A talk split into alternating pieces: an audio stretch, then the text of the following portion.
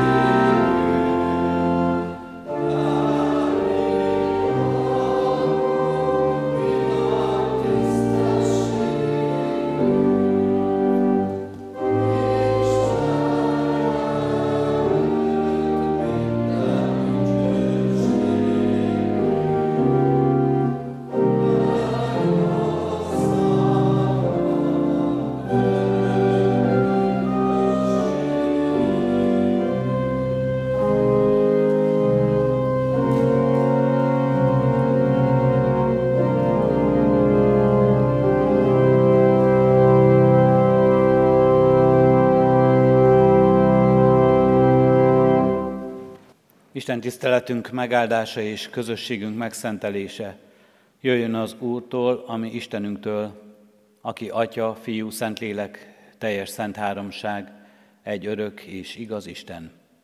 Amen. Hallgassátok meg testvéreim Isten igéjét, amely szólózzánk és tanít minket Mózes második könyvének 29. részéből, válogatott ige versekből. A hosszabb ige szakaszt helyét elfoglalva nyitott szívvel hallgassa a gyülekezet. Mózes második könyvének 29. részéből eképpen szól hozzánk és tanít minket Isten igéje.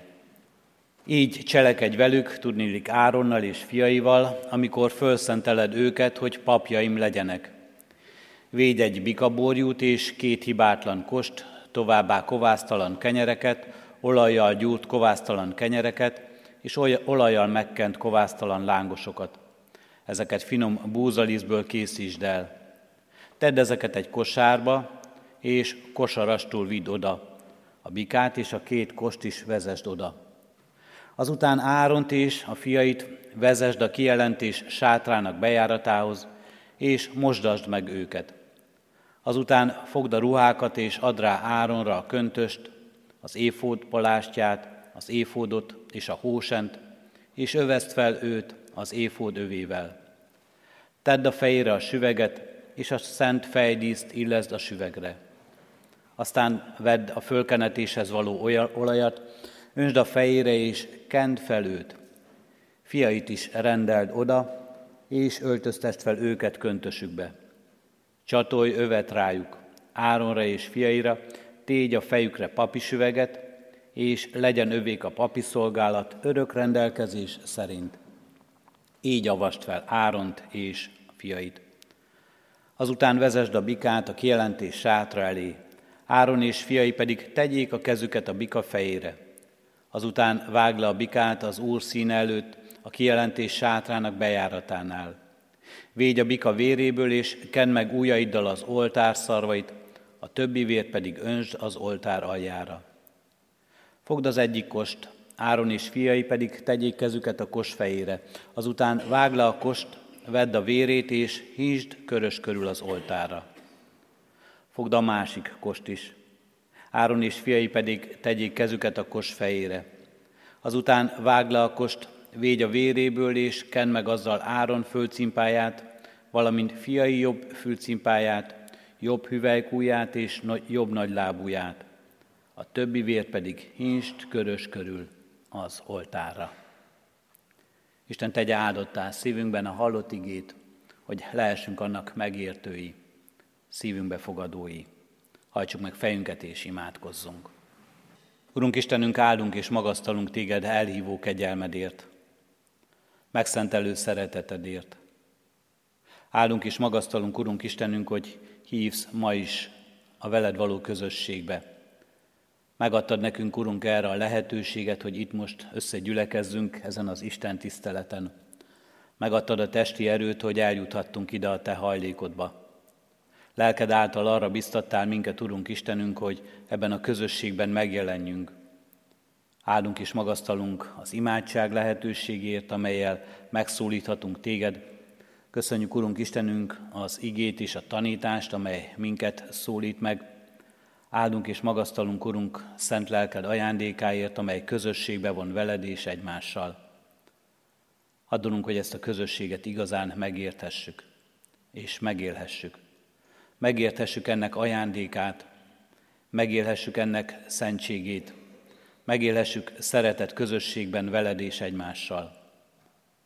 Kérünk és könyörgünk, Urunk Istenünk, ezért védj ki a szívünkből, az életünkből minden szentségtelen gondolatot, akaratot és szándékot, minden ellenséges indulatot, minden Urunk Istenünk, amely magunkat különnek tekinteni a másik embernél, vagy ami bármi mást megelőzne az életünkben, rajtad kívül.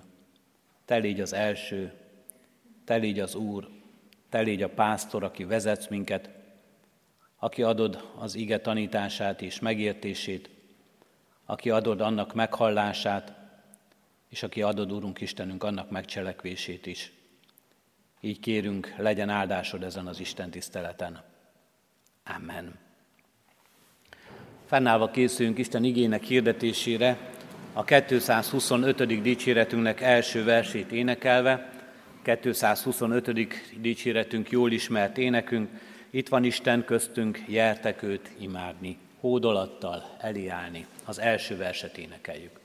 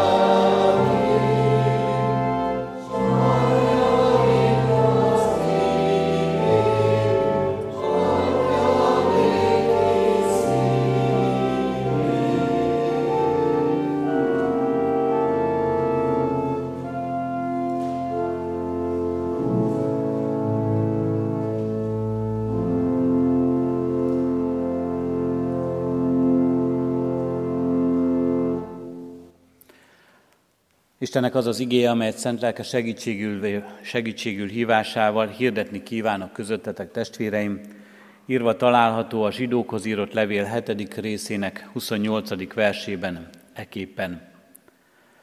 A törvény erőtlen embereket rendelt főpapokká, a törvény utáni eskü igéje pedig a fiút, aki örökre tökéletes.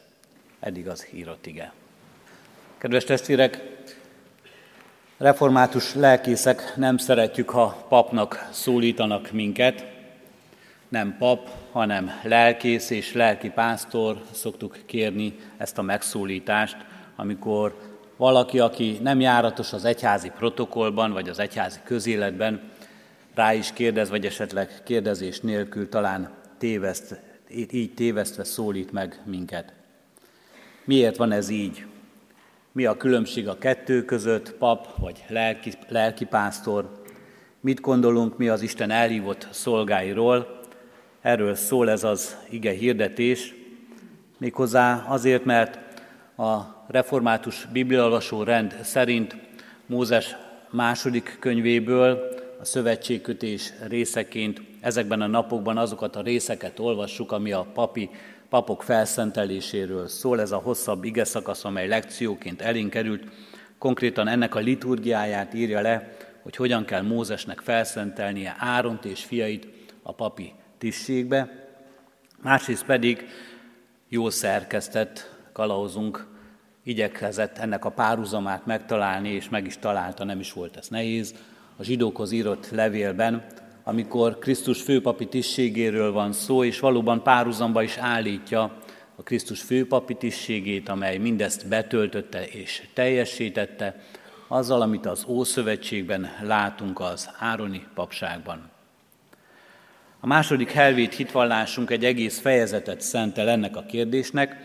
A 18. rész az Anya Egyház szolgáiról, rendeltetésükről és közösségeikről szól, ahol a reformátorok különösen fontosnak tartották újra fogalmazni, hogy mit is jelent az egyházi szolgáknak a kirendelése, az elrendelése, a hivatásuk, és egyébként erről is szólnak, és már akkor ott tanítanak erről, hogy mi a különbség a papok és a lelkipásztorok között, és miért gondoljuk mi úgy, hogy inkább legyünk mi idézőjelben csak lelkipásztorok, és ne gondoljunk magunkról többet, és ne gondoljuk mi magunkról azt, egyház szolgáiként, hogy papok is vagyunk.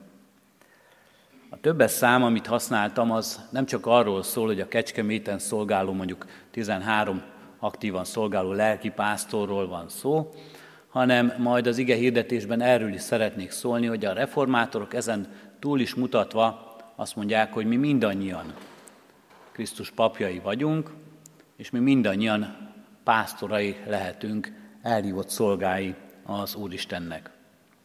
Mit is gondoljunk erről, és hogyan tanít erről minket a Szentírás? Először is arra az ígére is visszatérve, amelyet hosszabban olvastam a Mózes második könyvéből, az Ároni papságról is, mondhatjuk, az Isten elhívó kegyelméről szól mindez. Isten szolgákat használ fel az egyház megszervezésére, az ő egyházára, amelyet hitvállásaink alapján mi szintén úgy gondolunk el, hogy ez a világ kezdete óta történik, és nem csupán mondjuk az első pünkösdél kezdődik az egyház születésnapja, bár a keresztény közösség, a Krisztus követő közösség valóban ott kezdődik, eh, mondhatjuk így, a Szentlélek kitöltetésével, de az Isten népe az már korábban elkezdődik, és az Isten népének szervezésére és annak irányítására, kormányzására, megőrzésére, annak gondozására Isten mindenkor szolgákat használ föl. Valóban igaz az a gondolat, hogy Isten megtehetné ezt emberek nélkül is. Közvetlenül is gyűjthetne magának egyházat az emberek közül. Valóban szent lelke és igéje által. De neki mégis jobban tetszett az, hogy emberek szolgálata által járjon az emberek között el, hogy például az igéje által az azt jelentse, hogy emberek ige hirdetésén keresztül, ahogyan olvassuk az igét, ahogyan értelmezzük, ahogyan megéljük és ahogyan megértetjük magunkat, magunkkal és egymással az ige igazságait, és ahogyan sokszor közösen valami sokkal többet tanulunk meg és tudunk meg az Isten igéjéből, mint amikor csupán egyes egyedül magunkban gondoljuk azt tovább, magunk próbáljuk értelmezni. És talán így közösségben, és abban a közösségben, amely ráadásul nemzedékeket hidal át, és amely előttünk járt nemzedékek vezetését is elénk adja, Isten szent lelke által kapott életükön keresztül többet ad nekünk.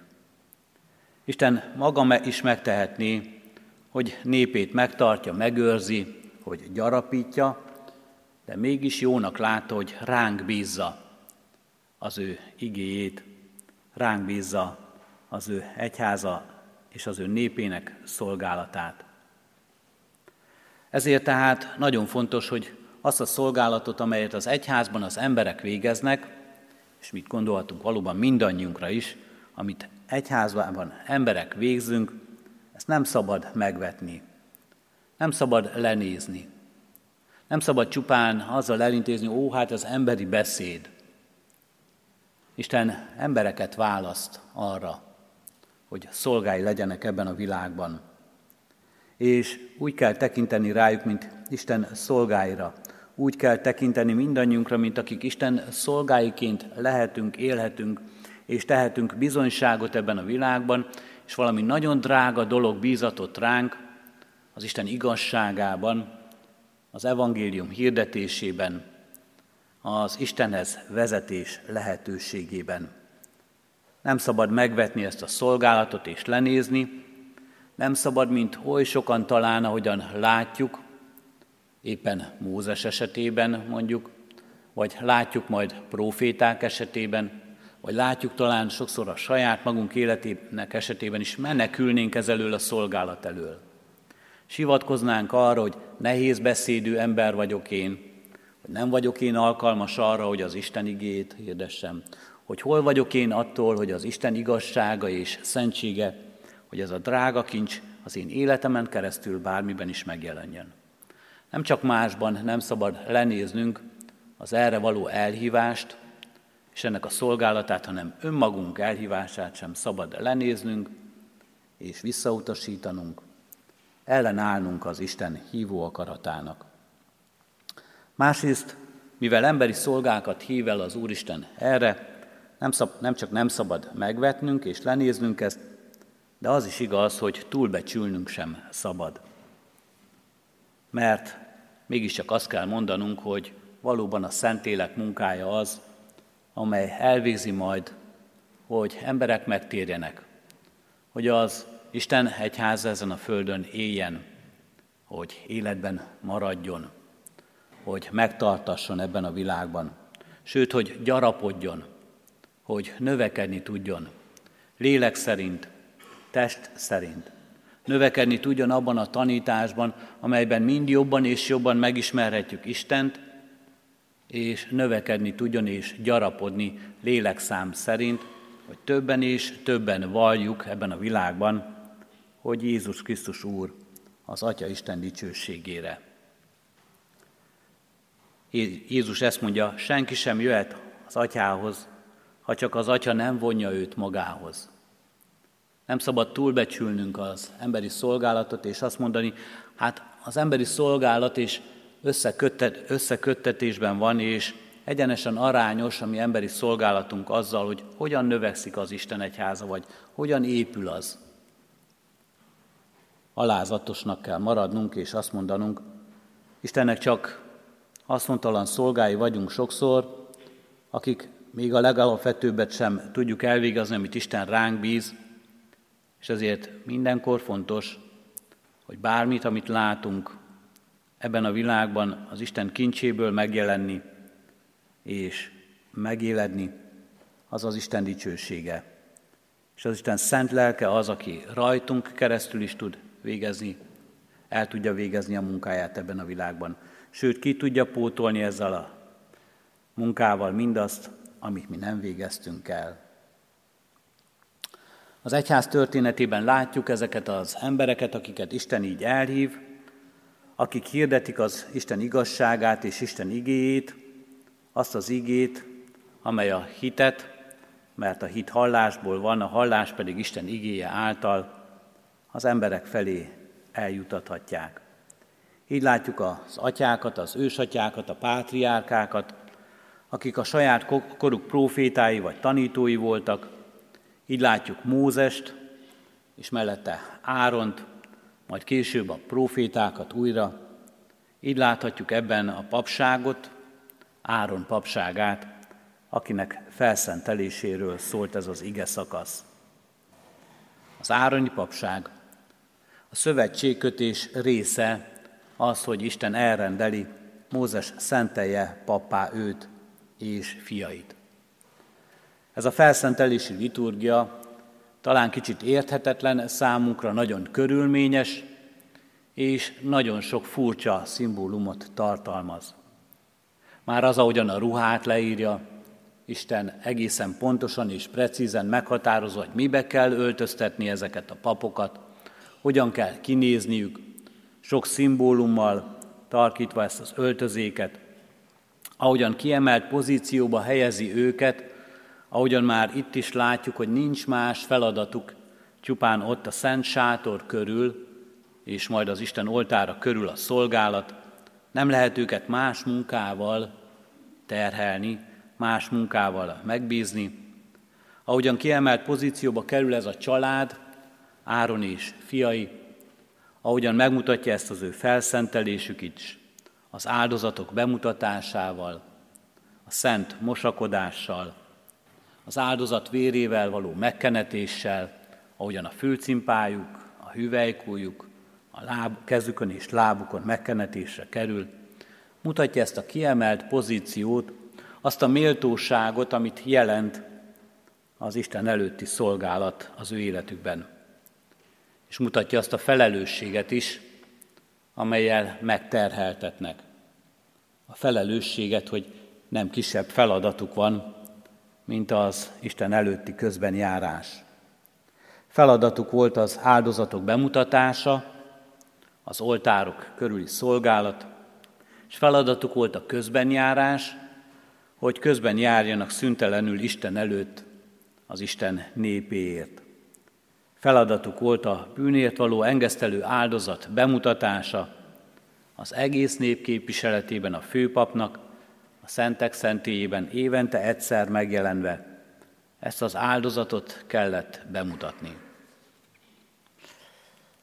A helye ennek az elrendelésnek és ennek az elhívásnak, Áronnak és fiainak nem csak azért fontos, mert a szövetség kötéshez tartozik konkrétan, hanem azért is, mert az Egyiptomból való szabadulás után rendeli el Isten, hogy legyenek papjai ennek a népnek. És bizonyára azok az emberek, akik ott vannak, és akik hallgatják ezeket a rendelkezéseket, emlékeznek még azokra a papokra, akik Egyiptomban szolgáltak. Azokra, akiket ott láttak, akik szintén egy kiemelt pozícióban voltak. De Isten majd itt, és a törvényeiben el is rendeli, hogy egészen más lesz ez a feladat. Egészen más ez a közbenjárás. Tilos lesz nekik majd a jóslás, tilos lesz a varázslás, nem varázslóká válnak ők, és nem olyan misztikus papokká, amiről a nép nem tudhatja, hogy ki előtt és mit végez, hanem egészen egyértelműen az Isten szolgáiként, alázattal az Isten igéjét kell, hogy hirdessék. Az Isten kegyelmét, a szövetségét, az abban való hűségét, és az Isten bűnöket megbocsátó hatalmát. Ezután a papi rend után jelenik meg Jézus Krisztus papsága, aki pap, proféta és király egy szemében. A mai újszövetségi íge szakaszunkban olvassuk, Krisztus megjelen, az, megjelenik az Isten szín előtt értünk. Nem is azért megy be, hogy sokszor áldozza föl önmagát, ahogyan a főpap megy be évenként a szentébe, más vérével, bárányvérével, mert akkor sokszor kellett volna szenvedni a világ kezdete óta.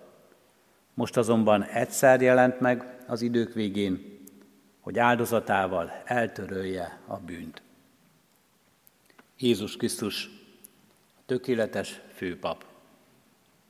Egyszer mindenkorra betölti minden pap szolgálatát, és minden olyan szolgálatnak értelmét teljessé teszi, amit a főpapok évről évre megtettek a Szent Sátorban, vagy később a templomban.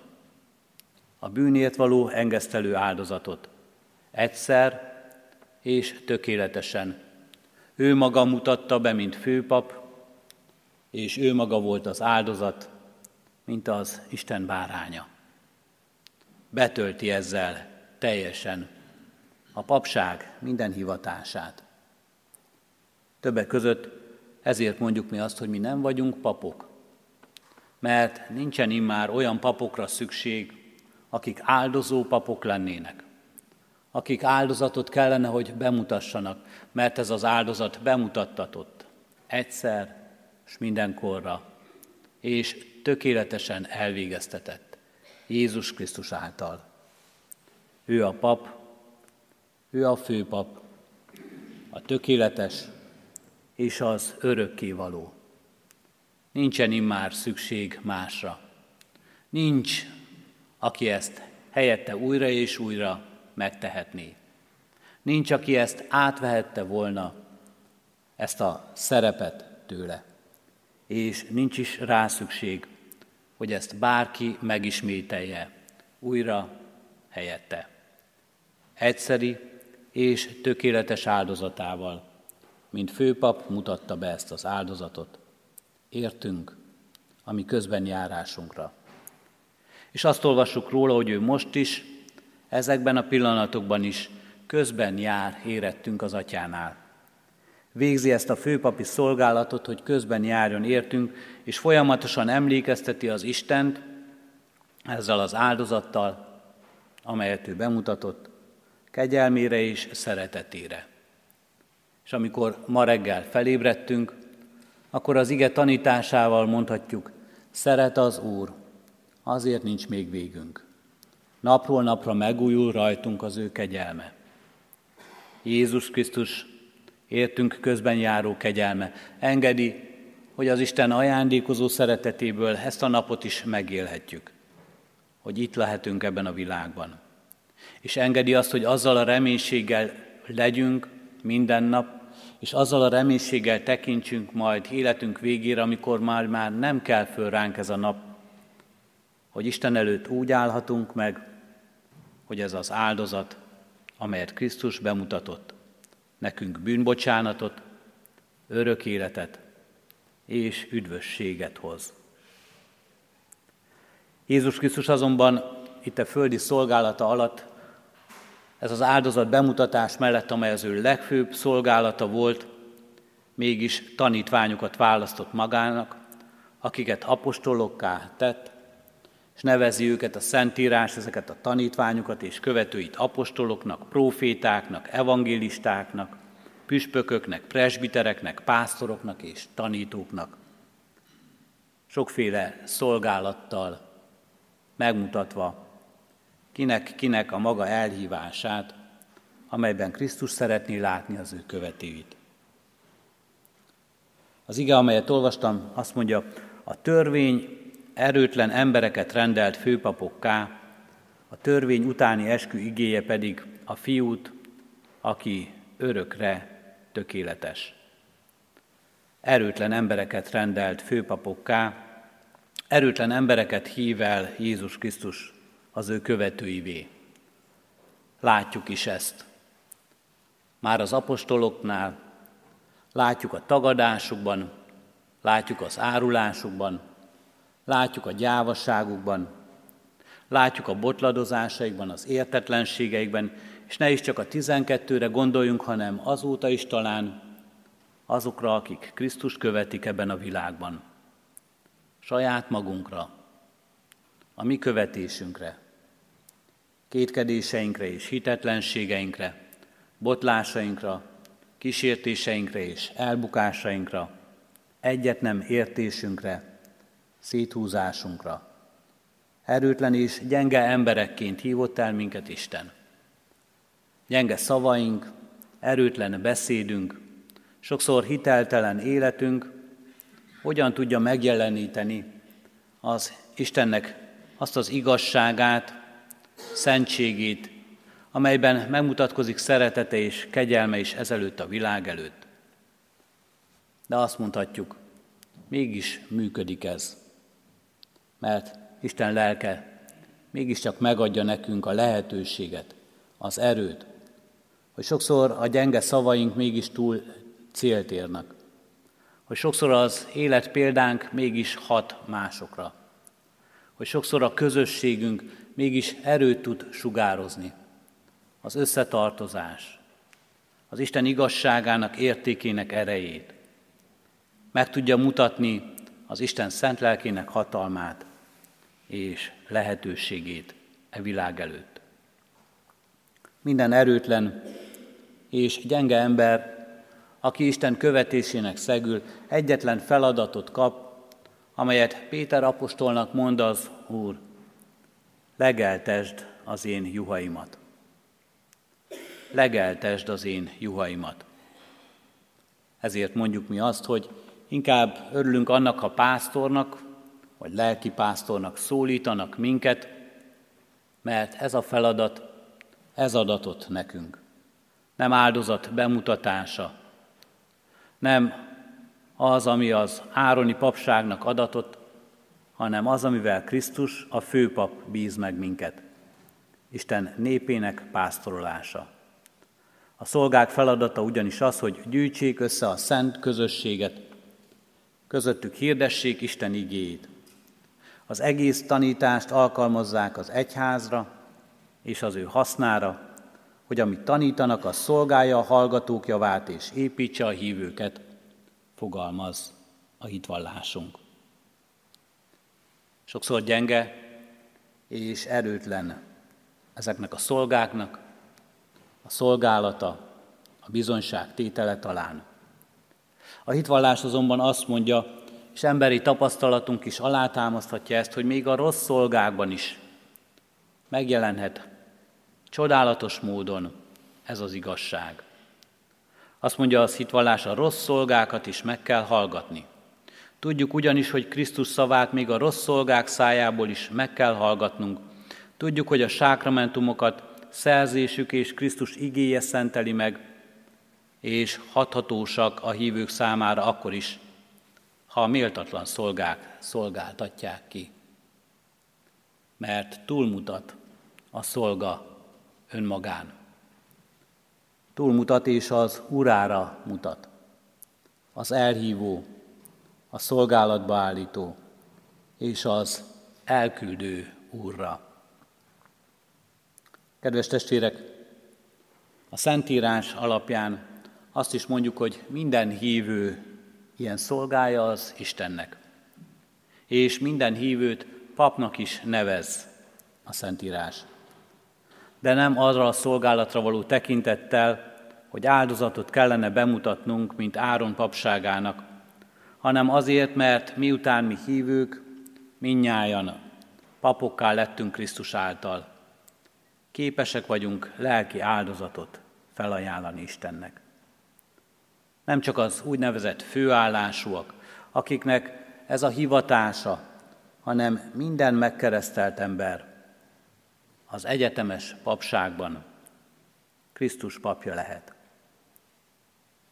Ezért ma nem is azt szoktuk mondani, hogy, be, hogy egyetemes papság, hanem sokkal inkább általános vagy kölcsönös paprá, papságról szoktak beszélni.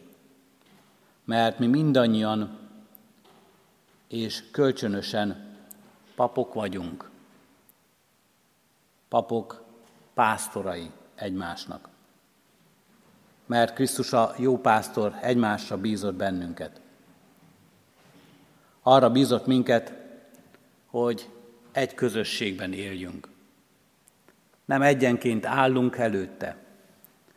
Nem csupán egy embert hív el az ő követésére is, bíz meg szolgálattal, hanem egy közösségben szeretne látni minket, az ő tagjainak közösségeként. Feladatul adja nekünk, hogy szüntelenül tekintsünk egymásra, hogy tudjunk egymásért közben járni az imádságunkban, ne csak önmagunkért imádkozzunk, hanem egymásért is. Arra tanít minket, hogy így szólítsuk meg Istent, hogy mi atyánk, és nem az én atyám. Arra tanít minket, hogy a mi mindennapi kenyerünket kérjük el, és ne csak a saját kenyerünket. Arra tanít minket, hogy a mi bűneinket bocsássa meg, és ne csak önmagunkért járjunk közbe.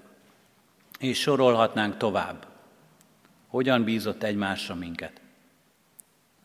Arra bízott, azzal bízott meg minket, hogy hirdessük az Isten igazságát ennek az egész világnak.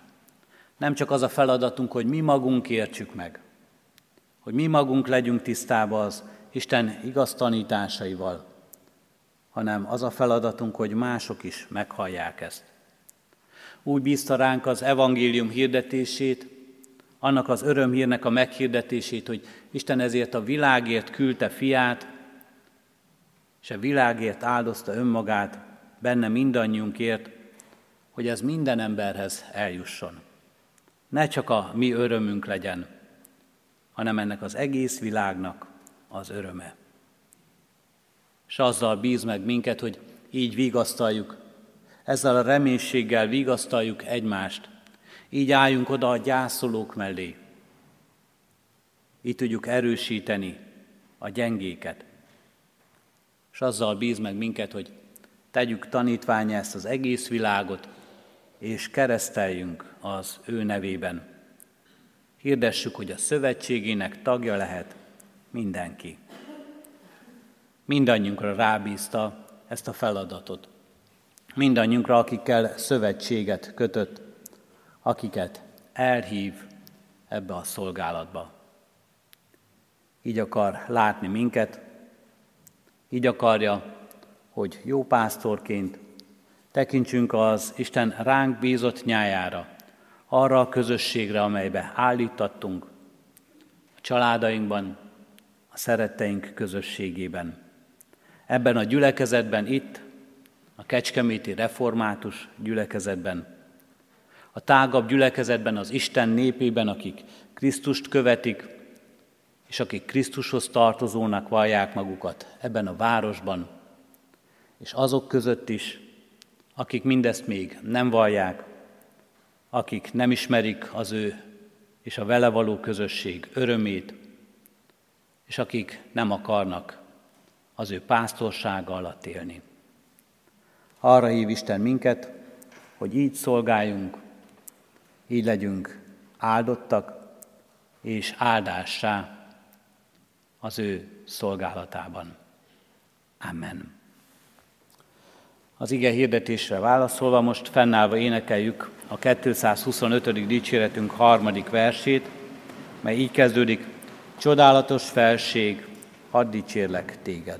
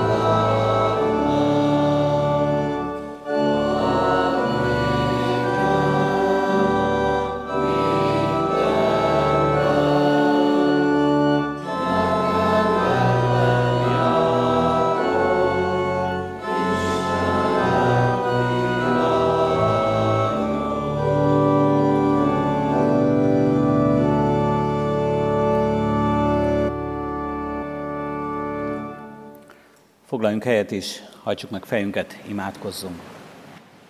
Szent Háromság, egy örök való Isten, áldunk téged a fiú papságáért. Köszönjük az ő áldozatát, amelyet bemutatott, az áldozatát, amelyet fölvállalt, miattunk, helyettünk és érettünk, amelyben ott van a mi megváltatásunk, bűneinek bocsánata, ott van a mi üdvösségünk, örök életünk, amelyel megerősödhet az életünk, hitünk és reménységünk, itt a földi életünkben és azon túl is. Áldunk a fiú főpapságáért, aki betöltötte és beteljesítette mindazt, amit emberi papság és áldozatok be nem tudtak tölteni. És áldunk és magasztalunk a közbenjárásért, amely ma is és most is történik érettünk. Hogy közbenjáró irgalmas szeretetében, abban a kegyelemben élhetünk, Urunk Istenünk, amelyben megtartatásunk van, nem csak itt, e földi világban, de az örökké valóságban is. Köszönjük ezt a szolgálatot. Köszönjük, hogyha ebben a szolgálatban mi bármi példát láthatunk, és bármiben is bekapcsolódhatunk ebbe. Ha mi magunk is ugyanígy közben járhatunk a ránk bízottakért, hordozhatjuk a Te igazságodat, a ránk bízott igét, hirdethetjük az evangéliumot, azt az örömöt, amely életünk része és amelynek mi részei vagyunk. Hogyha bármilyen áldozatot hozhatunk mi magunk is az életünkben, az életünk oda szentelésével, a szolgálatban, a bizonyságtételben. Magunk alkalmatlanok vagyunk erre, Urunk Istenünk, ezért arra kérünk, te tégy alkalmassá is, te szentelj meg minket. Nem kosok vérével, de Krisztus kegyelmével és Krisztus és a Szentlélek megszentelő ajándékával szenteltessen meg a fülünk, hogy halljuk a Te igazságodat és igédet, hogy meghalljuk és életünk részévé legyen az. Szenteltessen meg a kezünk és a lábunk, hogy tudjuk megcselekedni azt, Urunk Istenünk, amelyet Te bízol ránk ebben a világban, és ne csupán szavakban tegyünk bizonyságot róla, de az egész életünk bizonyságtevő élet legyen. Hogy arra induljunk, Urunk Istenünk, amelyre, amely úton Te vezetsz minket, hogy Téged, a pásztort kövessünk, és soha el ne hagyjuk ezt az utat. Így kérünk, Urunk Istenünk, felszentelő és megszentelő kegyelmedért, hogy mindannyian abba a szolgálatban, amelybe állítattunk, helyt állhassunk. Áld meg, Urunk Istenünk, gondolatainkat azzal a bölcsességgel és azzal a vezetéssel, amely igétből jön. Áld meg, Urunk Istenünk, sokszor nehéz szavainkat, mégis úgy, hogy a Te igazságodat szólassák. Add, hogy amikor szólnunk kell, legyünk bátrak erre a szólásra. És amikor hallgatnunk kell, rád hallgatni, vagy másokat meghallgatni, akkor tudjanak elnémulni nyelveink. Add, hogy mindig a jóra törekedjünk, és a jót tudjuk megcselekedni. Még ha emberileg erre képtelenek is vagyunk, valóban tudjunk, Urunk Istenünk, erőnk felett jót tenni. Aláhajló szeretetedből példát véve, felemelni a gyengét és az elesettet, segíteni az üldözöttet és a menekülőt, békességet munkálni ott, ahol békétlenség és háborúság van. Mutasd meg, Urunk Istenünk, ebben ne csak a felelősségünket, de ha a lehetőségeinket is. Kérünk és könyörgünk, Urunk Istenünk, add, hogy tudjunk közben járni a ránk bízottakért, mi magunk is. Így visszük eléd most is betegeinket, testi-lelki szenvedőket, visszük eléd, Urunk Istenünk, a gyászoló testvéreinket, akik szomorúságban is, vesztességben élnek. Hozzuk eléd, Urunk Istenünk, a menekülőket, az otthontalanokat, Hozzuk el, Urunk Istenünk, az üldözötteket, a háború miatt szenvedőket, de hozzuk el, Urunk Istenünk, mindazokat is, akik tudnának jót tenni, de esetleg nem teszik azt. Változtass meg az ő gondolataikat és szívük szándékát, hogy a jóra törökedjenek. Így hozzuk el, Urunk Istenünk, mindazokat, akik döntési helyzetben vannak, sokak életéről dönthetnek. Népünknek, nemzetünknek, ennek a világnak vezetői tudunk Istenünk.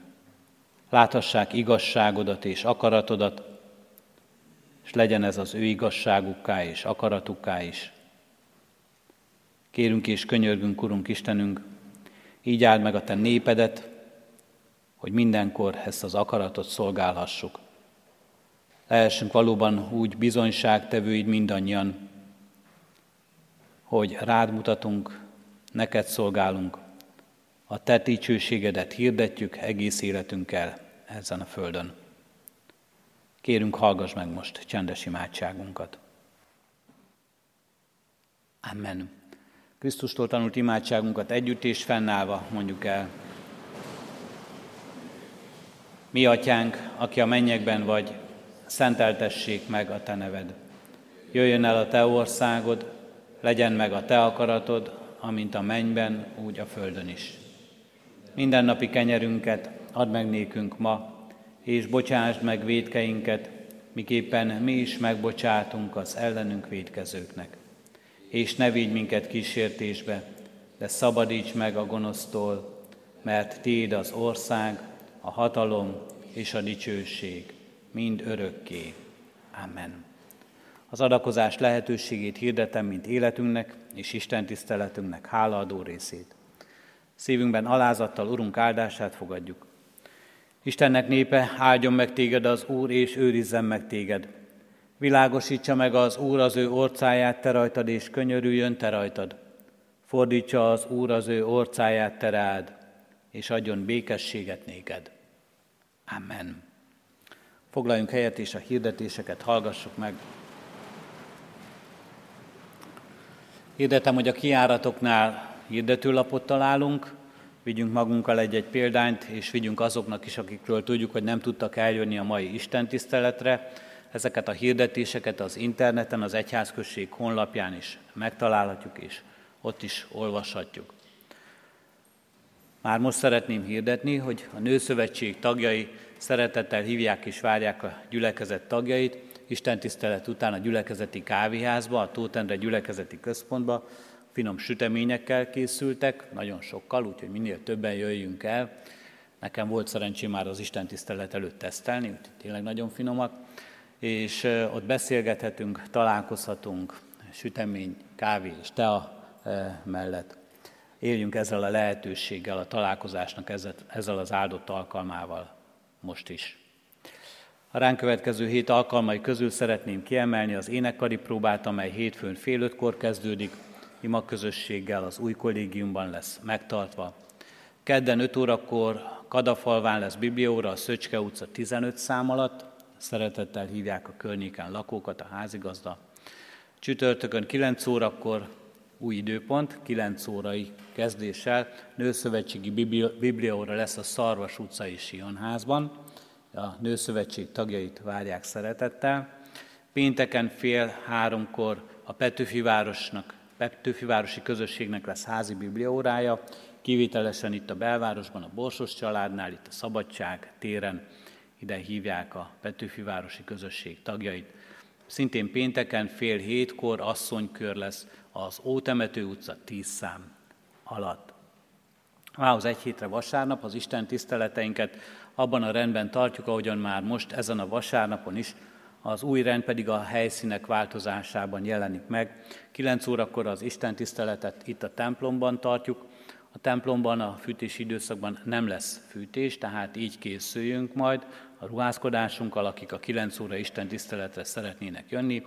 Viszont az új kollégium dísztermében tartjuk a 11 órai és az esti 6 órai Isten tiszteletünket, az új kollégium díszterme pedig egy fűtött terem.